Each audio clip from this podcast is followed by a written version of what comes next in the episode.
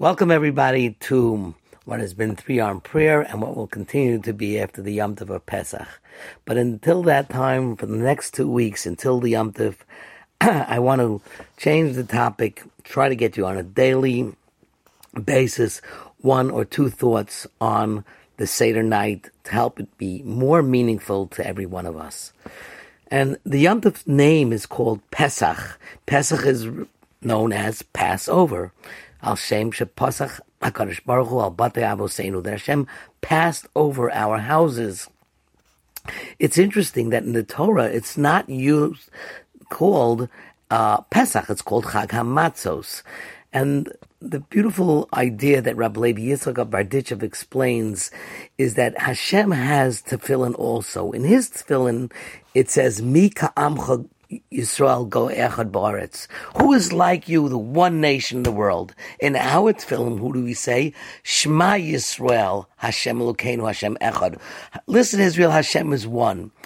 The love and the bond between Hakadosh Baruch Hu and ourselves is one in which we declare our allegiance to Him or our praise of Him, and Hakadosh Baruch Hu kaviyachol, which means in that manner that we can understand has praise for us. Likewise, we call the Yom Tov Chag HaPesach, Passover, in praise of what Hashem did for us, and Hashem called it Chag HaMatzos, praising the Jewish people that they ate the matzos, they baked them right on the way out of Mitzrayim, and they carried the matzos out when they were leaving Mitzrayim.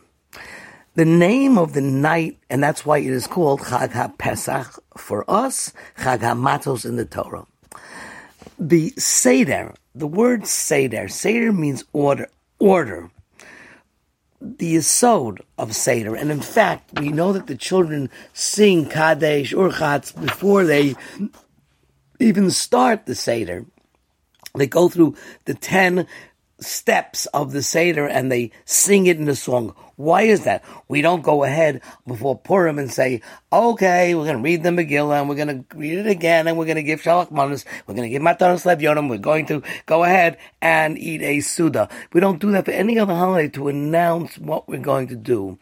But the Seder night means order.